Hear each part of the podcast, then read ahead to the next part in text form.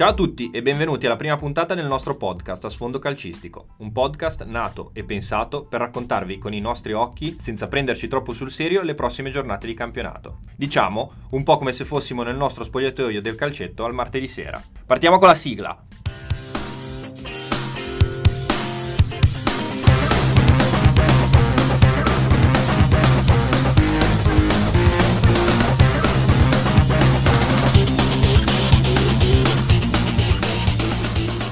Qui con me ci sono Diego, Fabio, Marco e Tommy. Ciao ragazzi. Benvenuti nello spogliatoio, ragazzi. Ciao, a ragazzi. Ciao ragazzi. Allora, partiamo subito forte e partiamo col derby di Milano. L'Inter va a vincere contro il Milan, vince e convince 3-0, risultato importante, la lancia in testa alla classifica. Ce ne parla un po' Diego, nostro esperto, massimo esperto, anzi, nero-azzurro, che sta gongolando e gode parecchio. Assolutamente sì. In realtà sono ancora qui a cercare di, di- di digerire la carne che ho mangiato ieri e tutta la roba che mi è andata di traverso mentre guardavo il derby, perché ovviamente un buon interista si fa andare di traverso qualsiasi cosa anche mentre domina la partita. Comunque un derby pazzesco, non tanto per la spettacolarità, perché comunque il Milan è in declino netto anche a livello fisico, è super in calo. Però figata per un sacco di altre, di altre cose perché si è visto un Lukaku pazzesco, un Lautaro che finalmente, visto che gli si rompe sempre il belino, che, che non segna e che si mangia un sacco di gol, ne ha fatti due, anche belli. Lukaku, vabbè, manco ve lo sto a dire. Eriksen eh, finalmente ne- nel suo ruolo, meno male che Conte non l'ha mandato via, anche perché chi cazzo se lo comprava, sono tutti senza grana. E Perisic, anche lui pazzesco, e tanta tanta roba ragazzi, più 4 su quelle merde lì. E ora si va, ci si prova a vincere sto campionato, insomma. Questa parolaccia la dobbiamo bippare, eh, non l'abbiamo mai detta. Diego si scusa con tutti gli amici milanisti all'ascolto. Manco per il cazzo. Diciamo anche che Andanovic gli ha un po' salvato la partita all'inizio comunque. E anche lì, vedi, gli si rompe il benino, giustamente anche lui in questo periodo che, eh, no, Mandanovic è in declino, per carità, c'ha, gli- c'ha i suoi anni, però ha fatto tre parate praticamente in rapida successione su Ibra, che ciao ragazzi.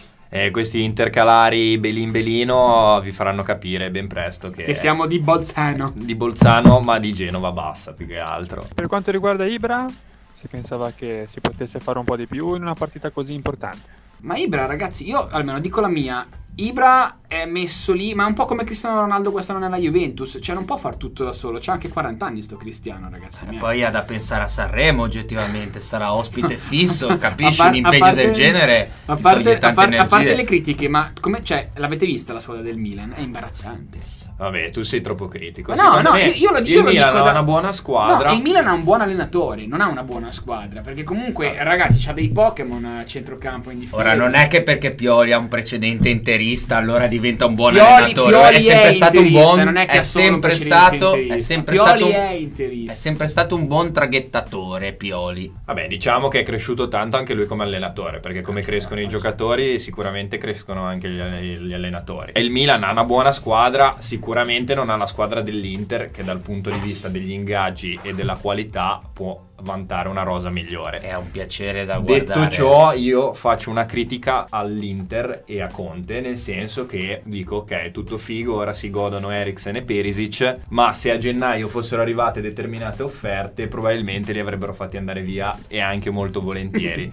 Quindi ieri l'intervista di Conte dove mi va a dire che i giocatori vanno aspettati, che ci sono dei tempi di inserimento differenti rispetto ad altri, mi sa un po' di paraculata. Poi tutto bene finché finisce bene, ecco, nel senso. Però ci sta anche questo nel calcio, ci vuole anche la botta di culo. Eh, Ricordiamoci anche che l'Inter davanti al capocannoniere del nostro campionato ha segno da ben 5 derby consecutivi. Lukaku è una Neanche bestia. il principe segnava. Neanche il principe, forse nei derby di Genova, ma purtroppo Preziosi gliene ha fatti giocare pochi. Si spera anche 20 kg di meno e 20 No, vabbè, kg comunque di an- meno, anche in quelli di. Milano Milito segnava parecchio, mi sembra di ricordare. Sì, ma no, non, Non ha mai dato strafatto. mano. Sì, ha fatto, segnato un sacco di gol, ma nei derby in realtà neanche tanti. Che Vabbè, belli questi tre. parallelismi tra Bomber. eh, Milito portò un triplete all'Inter, quindi Lukaku porterà sicuramente lo scudetto in casa. Pensavo dicessi un triplete. Ah no, giusto, non si giocano nient'altro. No, esatto.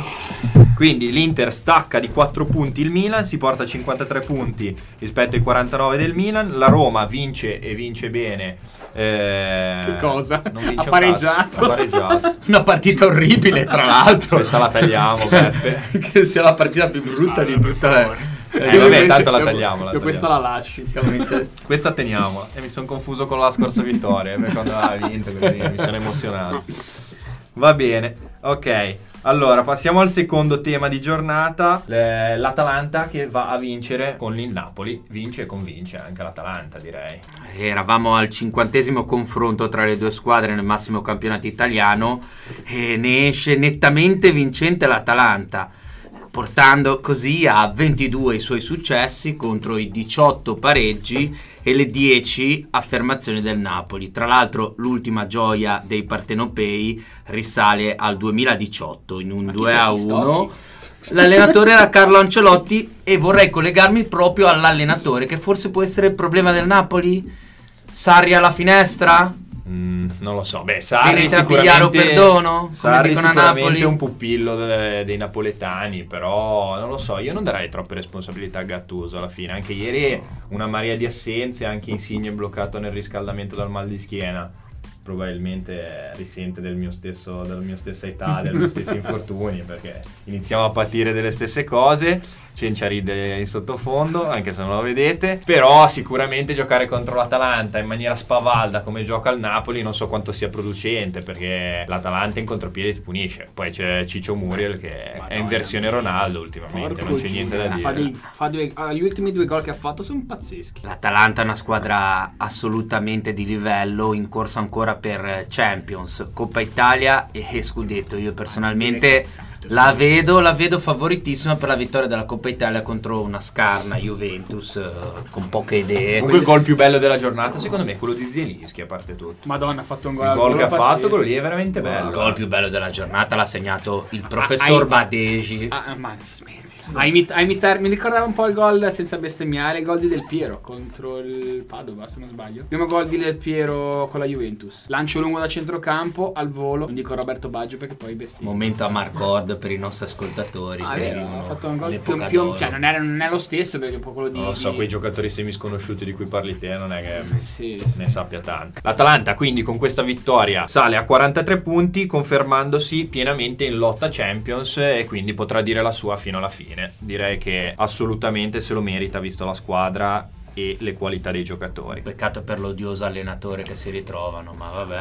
Vabbè, su questo mi trovi d'accordo. Eh, di un altro odioso allenatore che purtroppo ci saluta, parliamo adesso. Ciao Di Francesco, grazie per averci insegnato a giocare con le tre punte sempre a prescindere. Ora insegnalo agli angeli e vai a mettere tre attaccanti quando ne hai solo due. Di Francesco se ne va dopo la sconfitta per 1-0 con un bruttissimo Torino. Ad onore del vero, meritava più il Cagliari di portare a casa i tre punti che il Torino. Il Torino di Nicola vince in maniera ballardiana, direi, la partita al Sant'Elia. Stavo per dire, ma al Sant'Elia non c'è dal 48 ormai. Al Sardigna Stadium, non so neanche come si chiama. E, Per e i fa- nostalgici ancora il Sant'Elia. Esatto, fa tre punti fondamentali in chiave salvezza, si porta a 20 punti a più 5 sul Cagliari e il Cagliari sprofonda, soprattutto anche in vista degli scontri diretti. Sicuramente un bruttissimo risultato. Ce ne parla un po' Cencia. Eh sì.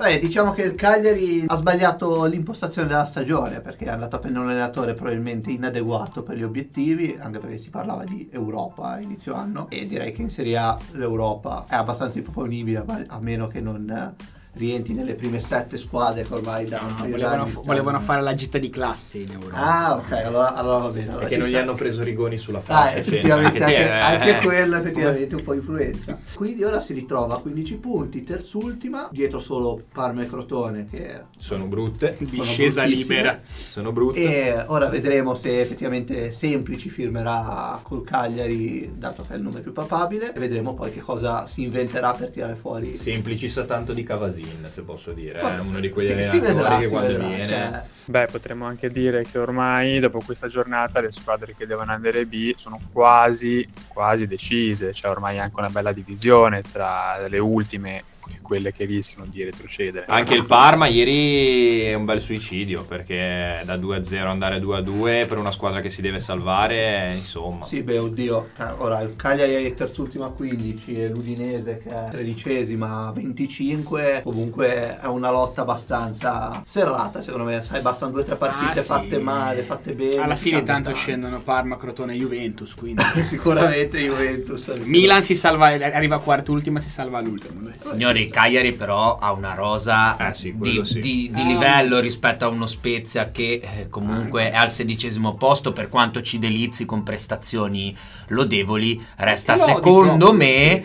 Eh Sì, ma secondo me si merita di stare in Serie B, è una squadra inutile in una città, in una regione che non si sa bene se è Liguria o Toscana. Per quale motivo lo Spezia deve stare in Serie A? Lo Spezia retrocederà come terzultima, ve lo dico già adesso. Va bene, gli amici di Spezia si toccheranno le palle, ma eh, non credo, perché lo Spezia tra le altre cose gioca bene. Certo che retrocedere con Godin, Simeone, Pavoletti e Nainggolan, insomma, ce ne vuole, eh. E João Pedro? João Pedro, no, mister, mister, Nain- mister Di Cragno in Francesco, porta. Cragno in porta, ce l'ha messo di impegno. La domanda è perché non l'hanno esonerato prima? Potevano questo- esonerarlo prima, capire. Ci effettivamente. sono un milione e mezzo di ragioni per non esonerarlo prima, direi. Ma Mm. secondo me no, anche Sì, perché gli hanno rinnovato quello. il contratto a gennaio. Quindi Sì, è vero, tra le cose. Post, Fondamentalmente. post Genoa, tra le, tra le Ci altre mettiamo un bip, Post eh. sconfitte. No, no, post sconfitta col Genoa gli ha rinnovato Cioè, il gli hanno rinnovato il contratto fino al senso. 2022, mi sembra, se non sbaglio. Quindi c'è proprio una scelta anche. Adesso si fa anche la bella vita a casa. Diciamo che Esatto. ha rappresentato un po' quell'amico che chiami all'ultimo nelle partite di calcetto, una situazione Una terribile. Vita a casa o a Porto Torres nella sua villetta schiera sulla spiaggia, bastardo, che invidia. Va bene. Chiudiamo quindi la nostra prima puntata parlando delle due genovesi, sarà una costante nel nostro podcast e a parlarci delle due genovesi abbiamo due massimi esperti della gradinata nord e della gradinata sud, Tommy e Cencia. Tommy ci parla prima del Genoa e del suo rapporto di amore e odio con Mr. Juric, direi. Direi che è stata una partita sotto tanti di- punti di vista strana. Il Genoa ha subito il gioco del Verona,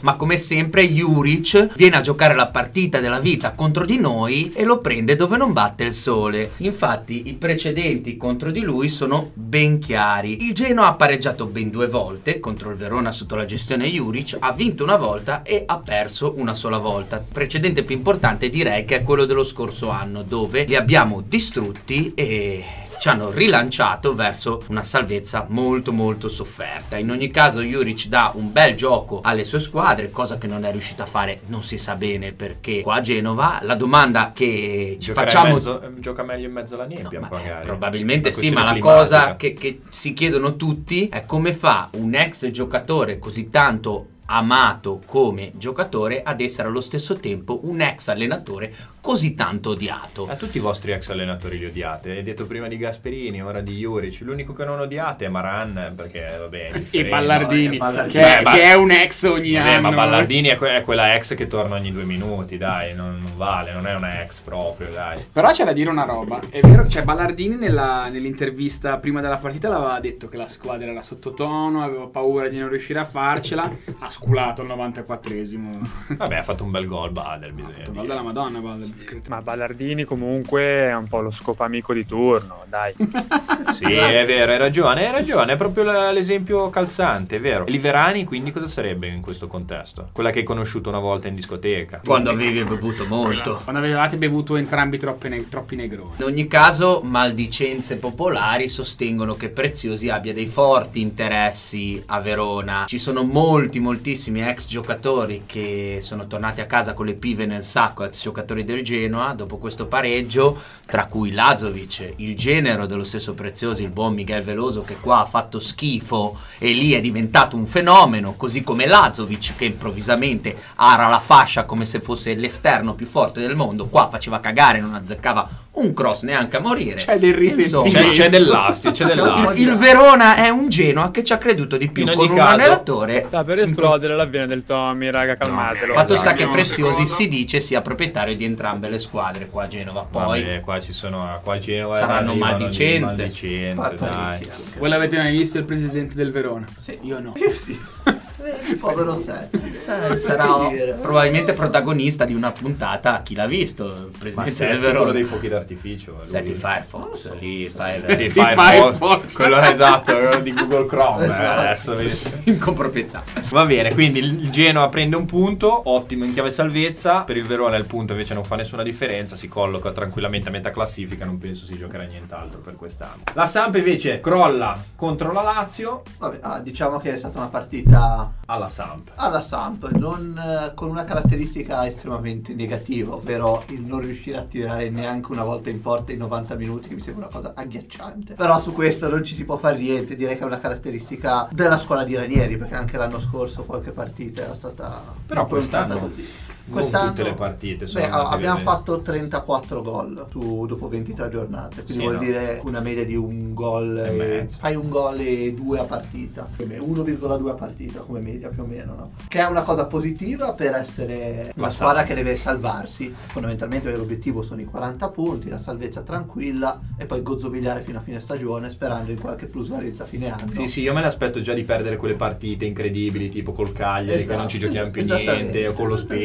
Spezia di nuovo. È, cioè è già, è, già- è proprio è già scritto, cosa del dubbio. Le genovesi sono, hanno queste caratteristiche di, Di far beneficenza. Fare sempre beneficenza, a parte noi che E veniamo da rompere le palle all'Inter. Sì, Tutti e quello- due. Vabbè, noi abbiamo battuto i campioni d'Italia quest'anno, non Esatto, possiamo dire non niente. possiamo. Però Poi- vabbè, ora ve- vedremo, abbiamo due partite estremamente E quel, difficili. quel rigorino lì, quel rigorino lì che c'era? Eh, quel rigorino lì Come bisogna mai? chiedere quelli Lì- al VAR che cosa stavano Beh, lì guardando. c'era lo con eh, revolver in sì, mano eh, dentro la sala VAR, La mafia albanese, sì, Eh, sì. Candreva e Keita Baldi hanno fatto una prestazione veramente lodevole, nonostante il Veramente oscena, veramente. a dire la. Dicono il migliore in campo hanno detto buone- Damsgaard eh, gli esperti. Strano. Sì. Ho visto una buonissima Samp nonostante la Beh, ma la. Samp normale, dai, secondo me non abbiamo fatto niente di che. Ha ragione Cencio nel dire che comunque in 90 minuti un tiro da 30 metri in porta lo devi buttare. Ma solo per le statistiche, anche come quando perdi a FIFA, Poi- fai due tiri da vabbè, centrocampo. Cioè. Ci sta a perdere con la Lazio a Roma, non vinciamo da 16 anni a Roma con la Lazio. C'è un motivo di far questo. Perché ci vince sempre il Genoa. Eh sì, Eh, è quello il problema. la- Noi la verità abbiamo- è che vi state tenendo la vittoria Roma per il derby. Eh No, è colpa di Marco che si mette la felpa della Sampdoria. Ah, anche quello può essere. Comunque, Samp e Genoa sono appaiate in classifica, eh, una a 26 punti e l'altra a 30 se non erro, in una zona tranquilla, decimo e undicesimo posto. Grosso modo hanno una situazione simile, il Genoa ha segnato di meno, 26 reti, 33 subite, la Samp 33 fatti, 34 subite, però direi che sono due squadre abbastanza equivalenti, sicuramente la Samp ha avuto un percorso più regolare, il Genoa invece è nettamente migliorato nell'ultimo periodo perché è arrivato lo zio Balla che ha cambiato, svoltato la stagione. Beh, ma il Genoa potrebbe anche superare la Samp in classifica, Tommy? Non credo proprio perché il derby ci darà una bella stoccata, ci farà proprio. tornare ci farà tornare sicuramente sulla terra un derby che è già scritto e vedrà la Samp vincere agevolmente. Non lo so, io mi tocco le palle per sicurezza. Eh, ta- d'altra parte, finire sotto il Genoa sarebbe comunque una questione d'abitudine ormai. Ah, no, scusa, è il contrario. Eh, va bene. Ok, grazie a tutti per averci seguito e ascoltato in questa prima puntata. Con la speranza di avervi tenuto compagnia, vi salutiamo e vi aspettiamo alla puntata di settimana prossima. Seguiteci sulla nostra pagina Facebook per i prossimi aggiornamenti. Ciao, ragazzi! Ciao bellezze! Ciao, Ciao ragazzi, alla prossima! Ciao a tutti. Bye.